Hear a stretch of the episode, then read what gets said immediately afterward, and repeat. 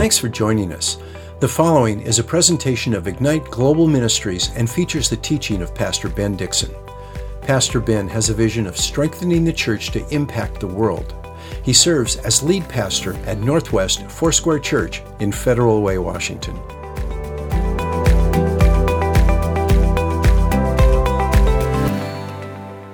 Tonight, I want to do two things. I want to continue our Evangelism is for Everyone series. Tonight, my message is the gospel message. I'm going to clarify what the gospel is. I'll talk to you about that in a moment. But I also told you that I was going to open up a little bit about the plan that we have as we move forward as Northwest Church. I've been thinking about this, praying about this, looking at this, talking to our ministry directors and our team. We do not have a clear, solidified plan because we're doing what you're doing. Every week, we're listening to the governor, we're figuring out, finding out what we can continue to do as a community, as a church. And many of you have businesses, jobs, and the same is true for you. So it's not just get back to church, it's, it's really get back to into society and be able to function the way that we need to in order to pay our bills, in order to have community, and, and really come together as the people in the life that we need to live at this time. And so there's a lot of kind of coming back to maybe new normals, not old normals, that uh, old normal needs to happen during this time. But I just want to share with you a little bit about how this is going to go. Right now, as you know, the governor gave us a four phase plan. Now, it seems to me like we probably will not be able to meet regularly as a church the way that we once did until maybe August or so. That's at least my opinion. I don't know that that's the case. I'm praying that it's not. Um, but we're in phase one of that four phase plan, and we're going to continue our Ignite services. We're going to continue our weekend services all online. We're also introducing our prayer gatherings at 2 p.m., and I'm praying as to whether or not we need to do more than that in terms of services. I know it feels weird. I know it's strange. That's the season that we're in. So we're just going to do what we can. When we move into phase three as, uh, as a state, we will actually need to listen to the governor's requirements. My understanding is that we'll be able to meet with uh, 50 people. Now, I want you to know something because I get a lot of messages, not just from people in our church, but all around. I have been hearing from people, and they're asking me to just go ahead and open the church up. And they're telling me many pastors in California are going to do that um, whether or not the government agrees or not. I'm just going to be very clear with you. I don't believe that that's something that we're, we should be doing right now. I'm not speaking for those other pastors. They need to follow the Lord. I've prayed about it and I've asked the Lord about it, and, the, and I believe the Holy Spirit led me to do a couple things. The first one was that I needed to engage. A lot of people are saying right now we need to take a stand. I understand that. For me, I'm kind of a black and white, straightforward guy. It's not really that hard to take a stand I've got thick skin. I know what that means. I know what that feels like, looks like. That's not really that hard. What's harder for me is to engage in a Christ like way. And this is just me speaking here. And so the Holy Spirit, I believe, led me to write a proposal to open back up the church. And when I say write a proposal, it wasn't just a simple document where I just said, hey, Governor Inslee, you need to open up the church because we matter.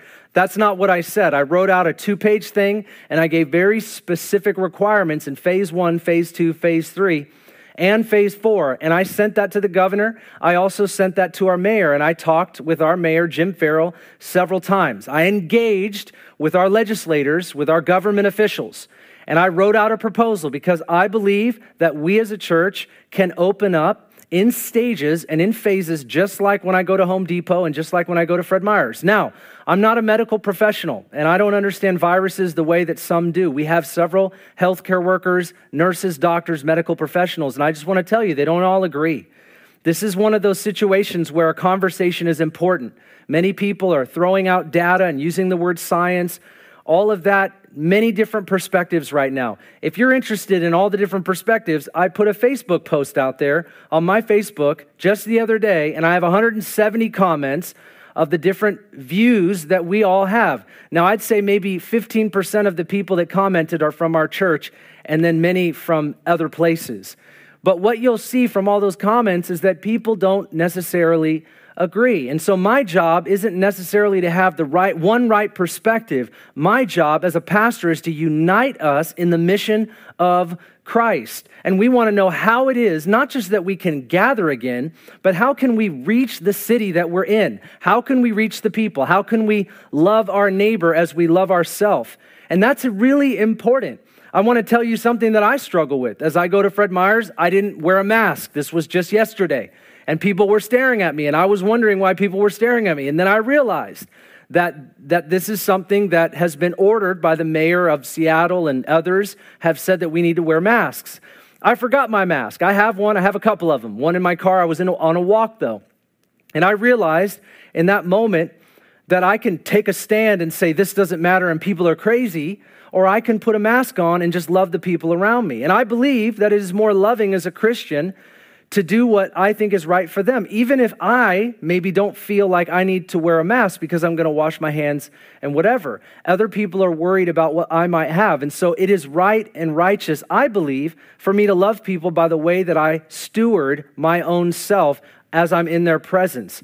Now, if you agree with that, it's okay. We could still be friends. You can buy me coffee once all this is over. Phase two, I think we can do that. But here's the thing we have to make decisions right now for, for us to reach our neighbors, for us to reach our city. And sometimes I think what happens is we just get into this place where we just want to go back to the way that we think that it's supposed to be. I respect that. I respect everybody's viewpoints.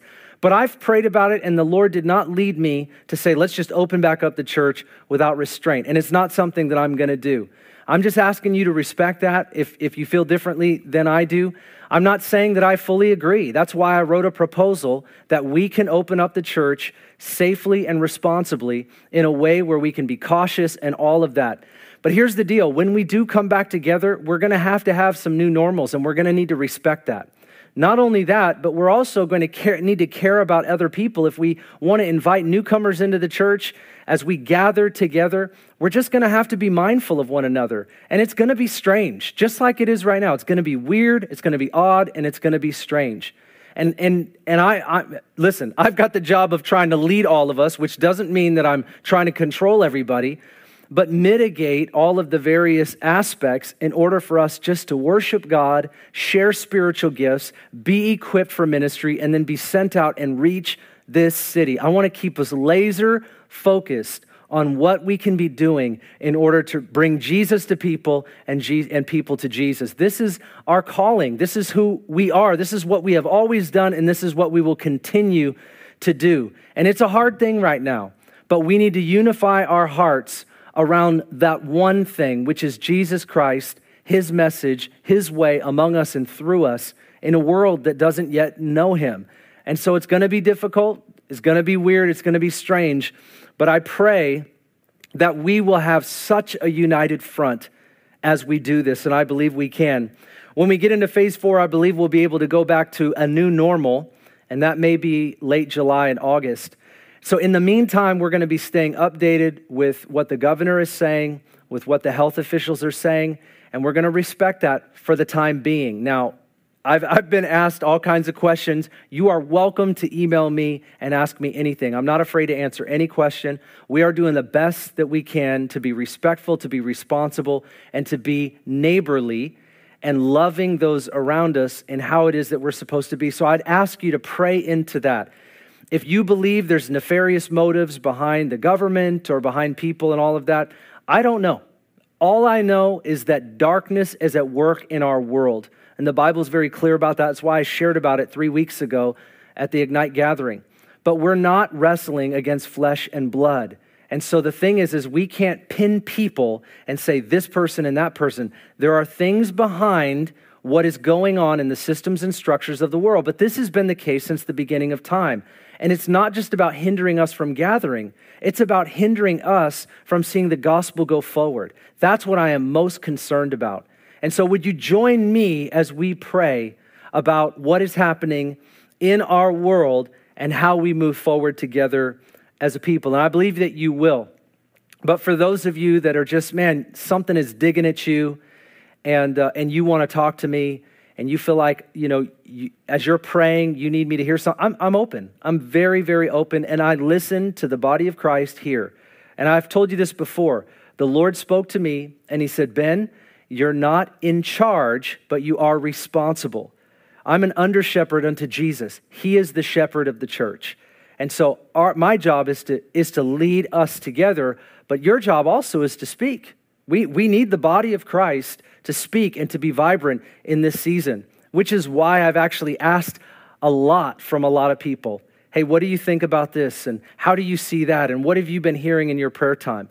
But right now, we need to be led by the Spirit, not agendas, regardless of what that might be, not opinions, whatever that might be, not even the political season, ladies and gentlemen. We need to be led by the Holy Spirit. And that's what I'm seeking to do. Pray for us, pray for me, but also let's pray together as a family. Here's what I want to do we're going to pray. And then we're going to open up the word. And I have lots of scriptures that I want to share with you. I've got this outline that is all about making clear the gospel message. And that's what I want to do. I've told you that as we look at this series, Evangelism is for Everyone, what I want to do is I want to talk to you about the motivation for evangelism, the message, which is tonight. The message is the gospel of Jesus. We want that to be clear. And then I also want to talk to you about the methodology, how it is that we evangelize. And I'm going to do that for the next three weeks. I'm going to talk to you about how to lead someone to Christ. I'm going to talk to you about power evangelism, how to pray, how to, how to move in power out in the, the world that we live in. And I'm going to talk to you about practical evangelism, including including apologetics. We need to know how to not only defend the faith, but we also need to know how to explain the faith. And that's really important. The world needs not as much proclamation as they do explanation right now because things aren't very clear with them. And I'll share with you about why I said that as the weeks unfold. But let's go ahead and pray as we open up this message called the gospel message. So, Father, we thank you tonight that you are unifying us as your people. We believe, God, that you are doing something wonderful and marvelous among us. And Lord, even in this time, we just confess how much we need you to lead us by your Holy Spirit. We thank you for your word tonight. As we focus on it, we pray that you would build our lives on it. I pray that you would clarify the gospel to us, make it click Help us, Lord, so that we might explain it to our neighbors, to our friends, to our family members, and to those that are unsaved. We pray, God, that as a result of us focusing on this, that we would see people come to Christ. And so we pray that, Lord, you would lead us so that we might lead other people in a saving knowledge of Jesus Christ our Lord. We thank you in Jesus' mighty name. And everybody said, Amen. In the New American Standard Bible, the word gospel is mentioned about a hundred times as it's found in the New Testament.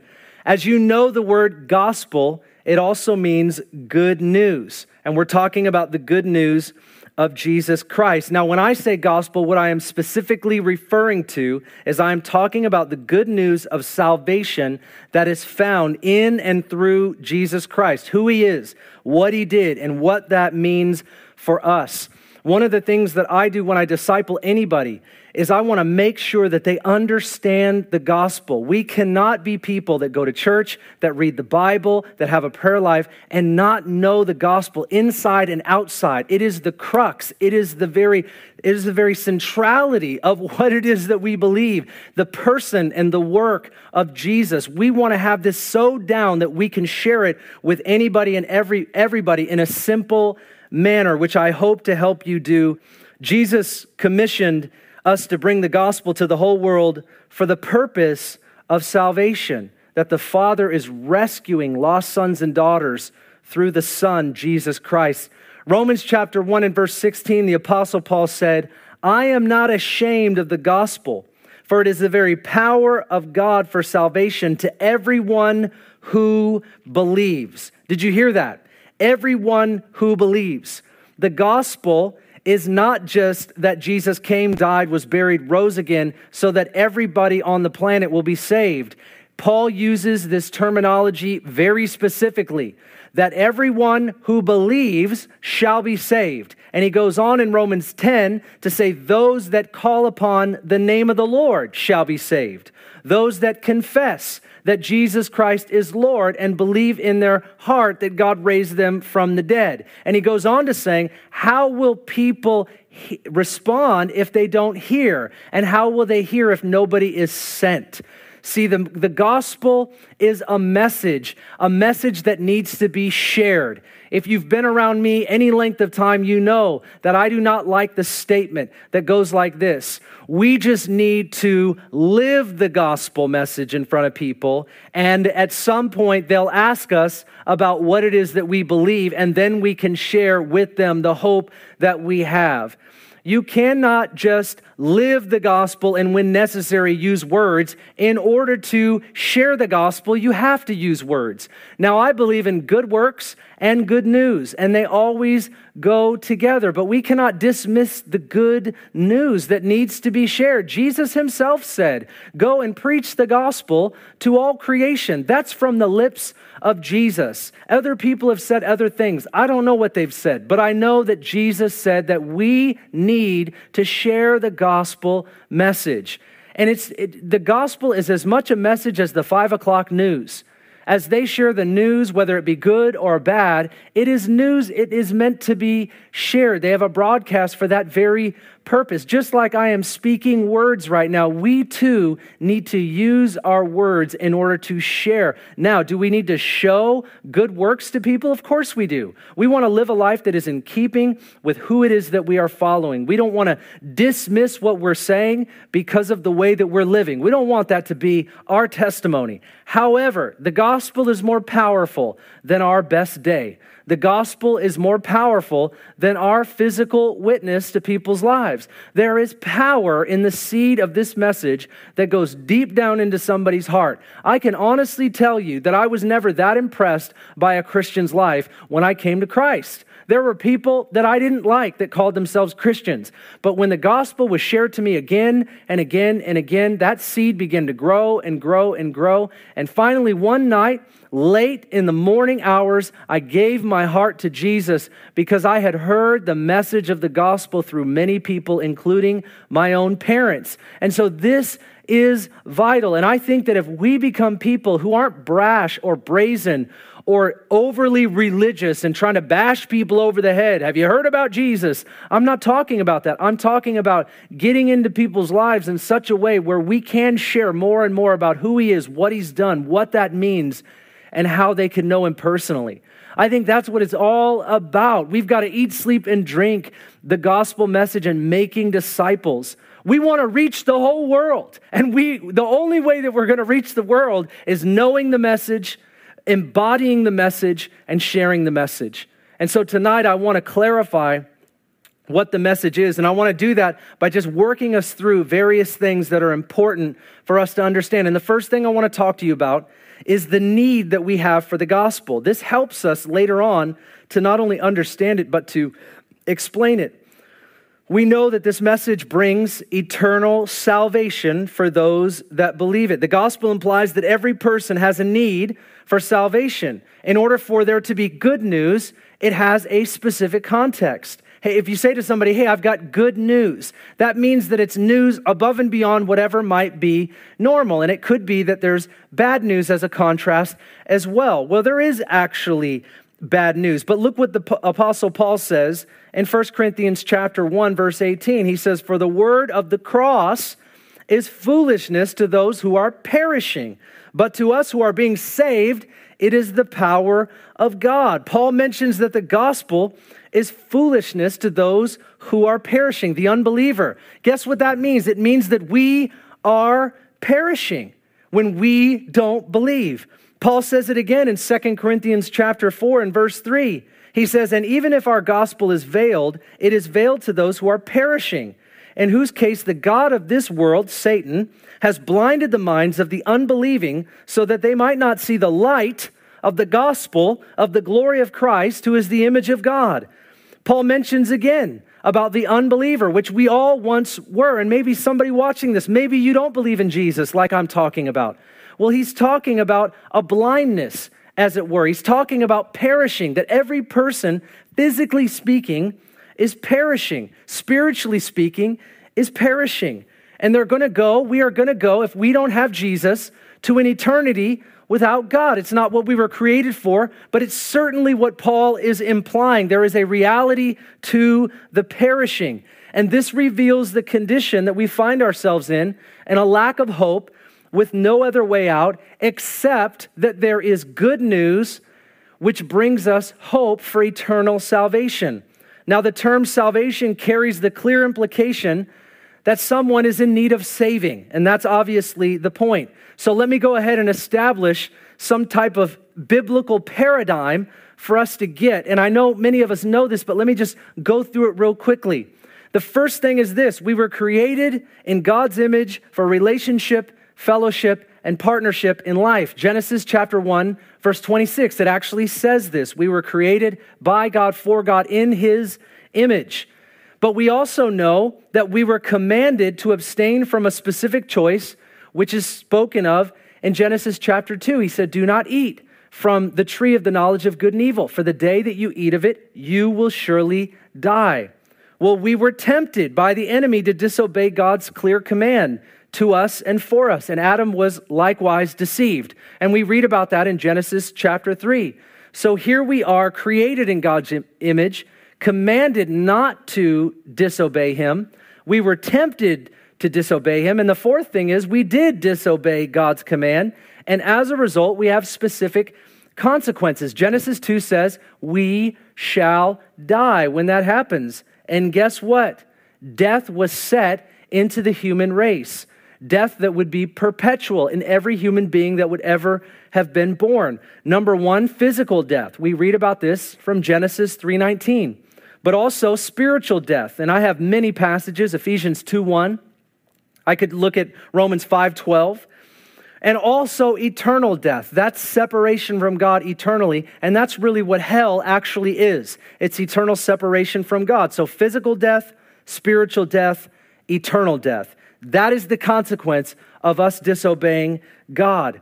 Now, get this a sick person needs a doctor, an accused person needs a lawyer, a drowning person needs a lifeguard. And from this biblical story that I just shared with you, it is very clear that every sinner and every human being needs a Savior. And that's what we're talking about. We need the gospel, we need to be saved.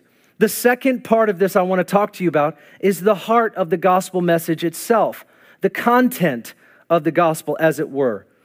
We are in need of salvation. We're in need of a Savior. We're unable to accomplish this by ourselves, for ourselves.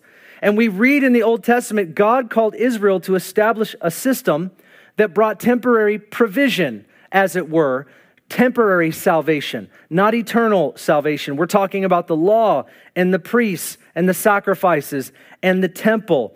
And this, for a time, mitigated that need for salvation, but it was temporary. And we read that in the book of Hebrews. In the New Testament, we read that it is in and through the person of Jesus Christ that we find complete, total, and eternal salvation. Every person needs this, and every person can find this in the person of Jesus Christ. And this is the good news that what we need and what every person is actually looking for is found in Jesus. So that is good, and that should make us smile. We're excited about that. And there are aspects that we've talked about from this stage in this church for many years, far before I ever came here, as Pastor Steve Schell led us. But I've also been able to share some of that as well. There are components to the gospel that are very important. And this is shared in 1 Corinthians chapter 16, but I'm just going to break these things down real, real clearly. And the first one is, is the life of Jesus. Jesus was conceived and born of a virgin by the power of the Holy Spirit. Luke 1 26. Jesus lived a perfect life, and in so doing, he fulfilled the law. Matthew 5 17. Jesus was a perfect sacrifice, the Lamb of God who takes away the sins of the world. Hebrews 10 1 through 4. The life of Jesus, he was a sinless sacrifice. That is very important. He was not born through the line of Adam. Therefore, he did not inherit a sinful nature like every person that was born on the planet after Adam and Eve sinned. We call that the fall of man. Jesus was born, he was conceived and born through the with the Virgin Mary, he was conceived of by the power of the Holy Spirit, not born through the line of Adam. That is important for the gospel message. The second part of this is the death of Jesus. In the same way that a sacrifice was offered, Jesus gave his life for ours. And this is spoken of 175 times in the New Testament. Mark chapter 8, verse 31 Jesus said, or it says this, and he began to teach them that the Son of Man must suffer many things and be rejected by the elders, the chief priests, the scribes, and be killed, and after three days rise again. Jesus said, I must suffer, be killed, rise again. Why did Jesus have to die? Because human beings bear in ourselves the penalty of sin, and that is the wages of sin is death. We know that from Genesis 2. That's the curse. We bear that penalty, and we need someone that is more powerful than us, God Himself, to repay that debt. And that is exactly what happens in Jesus Christ. Jesus went through the most extreme torture that a person could ever face. He was beaten, he was spit on, he was flogged, he was mocked, he had a crown of thorns shoved into his skull. He was forced to carry a large wooden cross while being beaten. They nailed him to the cross in the heat of the day for all to see, and they mocked him and said, Save yourself. And he voluntarily, willingly hung on the cross. He laid his own life down for the joy that was set before him. He endured all this because of what he saw coming. He was the Lamb of God who takes away the sins of the world. He was the innocent given for the guilty. After hanging on this cross, for six hours, he said, It is finished. Our need to redeem ourselves is finished. All of a sudden, we have a Redeemer, one who has made wrong things right, should we choose to believe in him. Humanity was in bondage. In this moment, Jesus paid for the entire condition of sin. And let me clarify that for us. Jesus did not just pay for our sins, he paid for our sin, plural, the condition of sin. He didn't just shave off a little bit of what we do wrong. He reached down and he grabbed the root system and he pulled it right out of the ground. And he says to everyone who believes that you and I can be saved. The Bible says, Whosoever believes in him shall not perish. As the Apostle Paul said, we are perishing, but have eternal life. This is something that we should be excited about and very clear about. We're talking about the life of Jesus. We're talking about the death of Jesus. And now, obviously, the resurrection of, D- of Jesus Christ. The death of Jesus would not be effective without his resurrection. We read in 1 Corinthians 15, verses 1 through 4, verses 12 through 14. Jesus rose from the dead so we can believe what he said. Maybe you don't remember my Easter sermon, but I sure do. Jesus rose from the dead so we can believe what he said that he is the eternal Son of God. He is the risen Lord and Savior of all of the earth. His life, his death, burial, and resurrection is powerful and effective to those who believe. What is our response to the gospel? That actually is the gospel. Jesus came, died, rose again. And because he rose again, those that believe upon him can have everlasting life, that the Holy Spirit will come and live inside of us. He'll write the law on our hearts, a brand new heart he gives to us that we can live a brand new life because we have a brand new nature and we live unto life eternal. And Jesus said, Though you may die, yet shall you live. He said, I'm the resurrection and the life. We live through and in Jesus Christ. We want to share this. We have the cure for spiritual cancer that is found in the person and the work of Jesus. We want to know, though, what is the response to the gospel? When it's shared, how does a person get saved? How does a person be born again? How does a person come to Christ? There are a couple things that are really important that the Bible says. We read from John 3:16, Ephesians 2:8, we first must believe. In fact, I've got about 10 scriptures here. I can't read all of them, but the scripture is very clear that we must believe in Jesus, that he came, that he died, that he rose again for the forgiveness of our sins. We place our faith in him. We cannot save ourselves. We believe that he came to save us and forgive us. The second thing we must do is we must confess the Bible calls us to believe in our heart and confess with our mouth. That's Romans 10 9 and 10. Confessing Jesus comes out of a believing heart, and it's really more evidence that a person actually believes. There is evidence when a person believes, it comes out of their mouth. They will confess that Jesus Christ is Lord. The third thing we do is we must repent. And this word of repentance was preached by John the Baptist, Jesus, the Apostle Peter, the Apostle Paul, and it should be preached by us. The word repent means to change. It means to change your mind. It means to change your direction. We're going one way and we choose to go another. What is that way? That way is following Jesus. And so we don't just believe and we don't just confess, but we also change. Now, when we come to Christ, we don't fully know what all that means. What we do is we sign up on the dotted line and we say, We'll go where you're going. And yeah, we struggle and we fumble and all of that, but we continue to get up, we continue to follow Him, and we believe that He is continuing to grow us and deepen us in the faith. Now, listen, the word repent in our English dictionary means to feel sorry or to feel remorse. That's not what the word means. It means that in English, but it doesn't mean that in the original language. It means to change your behavior, to change your mind. And God helps us to repent. He is the one that opens our heart. He is the one that gives us the ability to change our ways as we follow Him. We need Him to help us in repentance.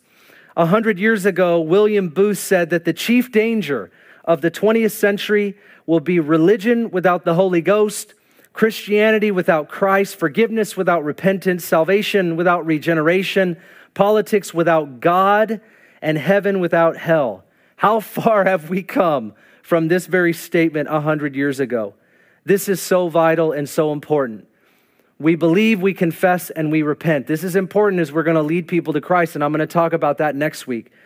What is the promise of the gospel? When we believe, when we confess, when we repent, what happens according to Scripture? Well, there's some clear promises. There are three of them at least. The first is the forgiveness of our sin, the condition of sin, and the consequences as a result of that. So the sins that come from the sin. And we read this in Acts 2:38. Our sins will be forgiven and we will be cleansed of all unrighteousness. Number 2, we receive the gift of the Holy Spirit who dwells within us, making us born again. Our spirit becomes alive because he regenerates us from the inside. The third promise that happens upon salvation as we receive the gospel is the hope of eternal life. The hope of the gospel is not that we have a better life, it's that we have a new and eternal life. Come on, somebody, that is good news.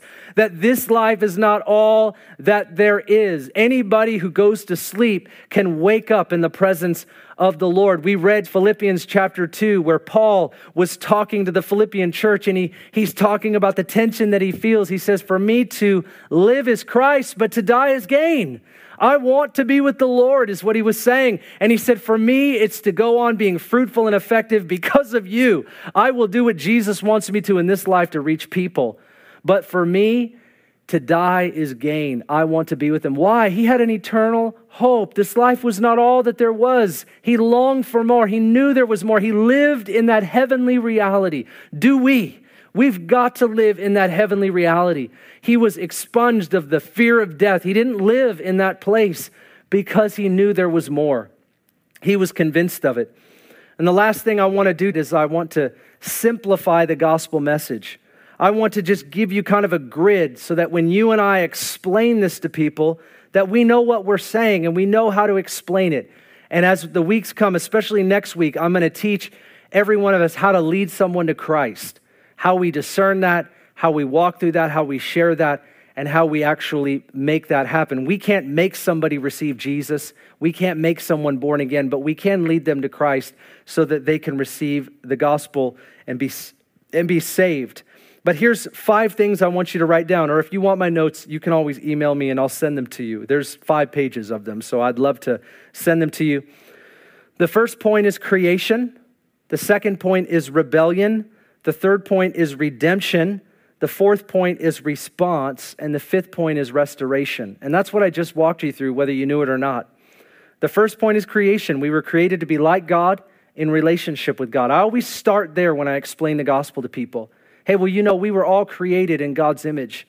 We were made to be like Him in relationship with Him as His children. But then I move on to part two, which is, but we rebelled from God and walked away. He gave us a command. He told us not to do something, and we did it. We actually did what God told us not to do. And as a result of that, there were consequences.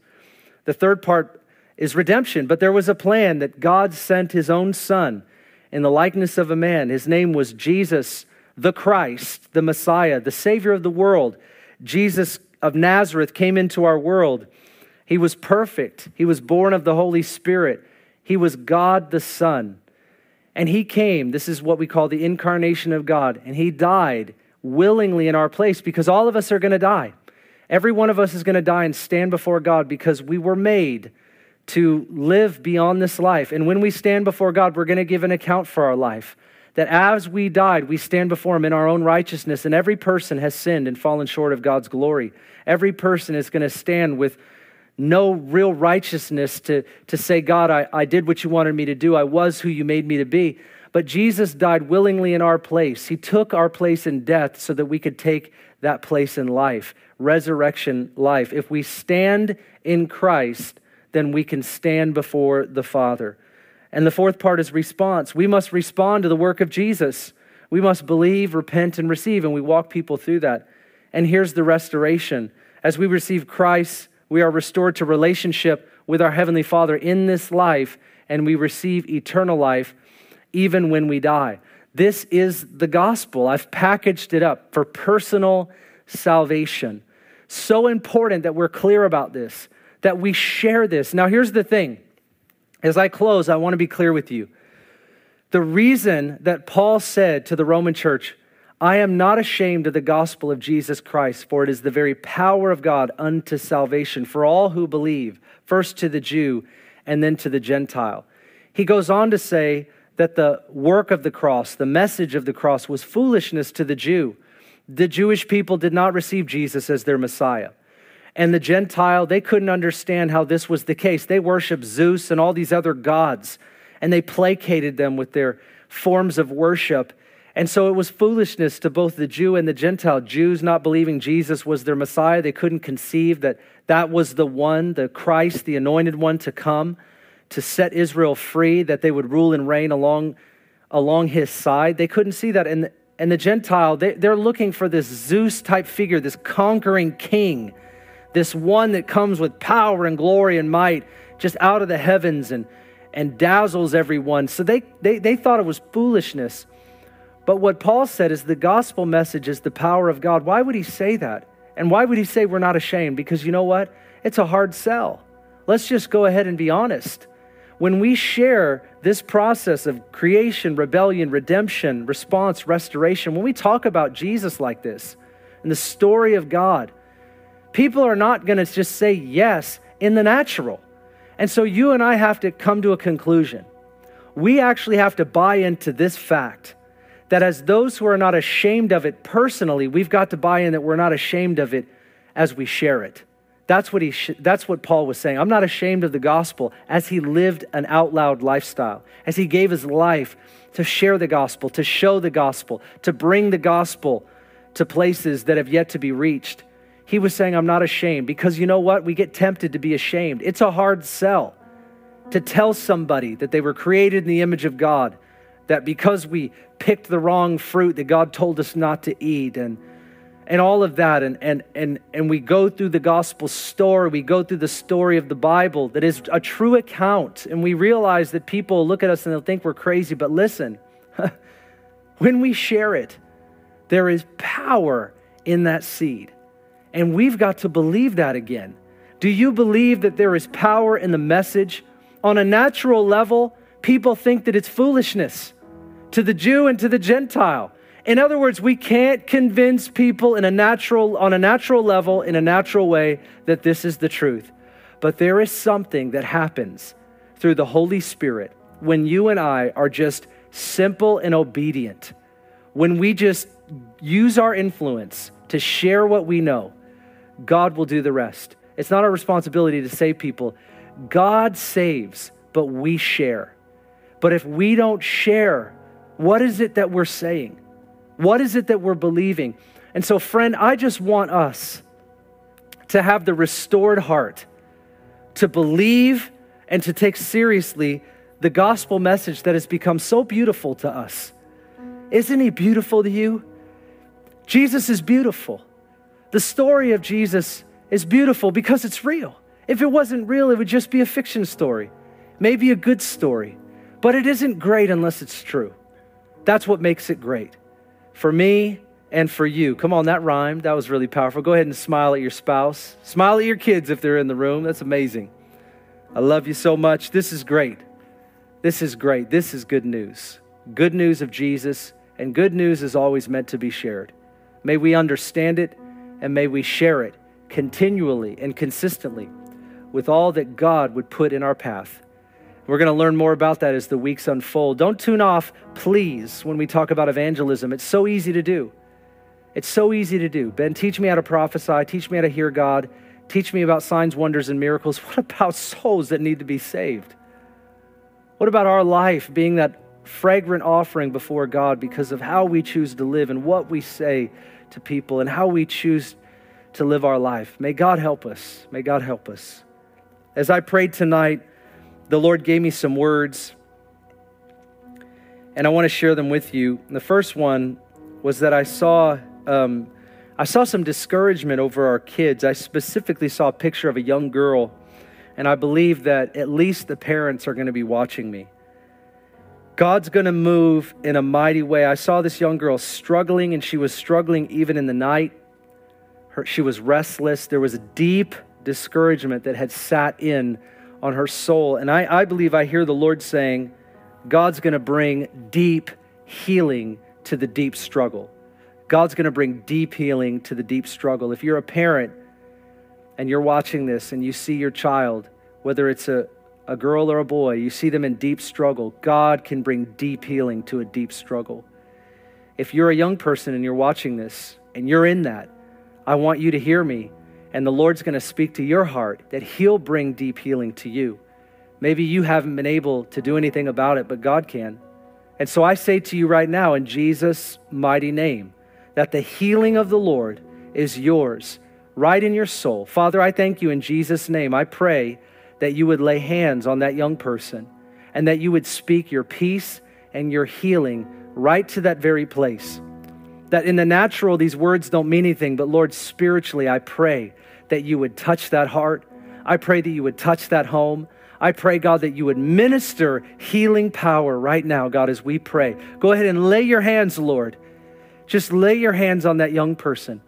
Show them your affection and that you love them and that you're there for them and that you're present. Speak prophetically over them right now. Let them hear your voice and let them know how real that you actually are. Wake them up and show them how real you are. Give them sleep in the night. Let them see dreams and visions. Let them have an awakened encounter of the living Christ. You are alive, God. Speak to your people. Thank you, O oh God. We worship you. We trust you in Jesus' mighty name. Thank you, Lord. I saw somebody and you had pain in your mouth, and it was teeth, um, pain, it was jaw. And I just speak healing to you right now. I, I even believe it's, it's caused like headaches, it's just gone up to the head. So teeth, jaw pain. So right now, and I believe that you're going to sense just the just like a warmth. The Holy Spirit does that sometimes. He just it's like he washes over us. His presence touches us because he's just he's with us right now. He's alive and moving in our midst in all of our homes wherever we are. So Holy Spirit, I pray that you would release the gift of healing, the teeth and the jaw and the headaches right now, we ask you to bring healing power. Release your power in a way that would make whatever's wrong right. God, we thank you that you are the great physician, and we speak healing from the top of their head to the bottom of their feet. Right here and right now, lay your hands upon them and bring healing to your people. We thank you, O oh God, that you're bringing healing right now. And the last word that I had was I saw a picture of uh, somebody that was bound by sticker bushes. And I saw the sticker bushes were wrapped around, kind of like chains would be wrapped around, or rope would be wrapped around, like the arms, and wrapped around like the, the upper torso area, the chest, and then also around the head and around the mouth. And as we're talking about evangelism, we're talking about sharing the gospel and being open and able to share, free to share. I saw somebody trying to speak, and it's not just about sharing the gospel, but it's about being free to be who God made us to be. I, I, saw them trying to speak, but when they spoke, it was like these stickers from the sticker bushes, the thorns they would dig in every time the person went to speak, every time the person went to break free. They wanted freedom, but it comes at a cost. But there was a lie there because they thought every time that they try to break free, they feel the pain, they see the blood, it trickles down. But listen, these were not chains, these were not ropes, they were sticker bushes, they were thorns wrapped around. And the reality, as I watched this vision, as I saw it, I realized that if the person would just break free, because they had the power to do it, just break free, it's to hurt. You're to feel the pain. It's to stick you. It's to scratch you. It's to leave a scar. But once you break free, you will never be bound by this again. And there's a revelation that God wants to bring to you tonight that whatever has bound you is a lie that there have been lies that have held you back from speaking, from sharing, from living, from going about and doing what God has called you to do, to be the Christian that you desire to be. Yeah, breaking free, you might feel the pain, but God's got freedom for you right now. And I just pray in Jesus' mighty name, Lord, would you bring freedom to anybody that that word is for, that the lies would be broken in Jesus' name we just break the power of those lies over every person that is listening to this, and we replace it with the truth that who the Son sets free is free indeed. We believe your word over every lie. Lies be broken and be shattered in the name of Jesus. We thank you tonight, oh God. Come among us in your healing and your revealing power. Thank you, Lord Jesus, that you came, that you died, you, you were buried, you rose again. And the same power that raised Jesus from the dead now lives in us. We break free tonight and we thank you that we can be who you say that we are by the power of the Holy Spirit.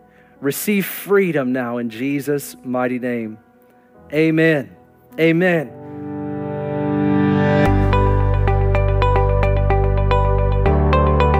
Thanks for listening. If you'd like more information about Ignite Global Ministries, please go to our website, igniteglobalministries.org.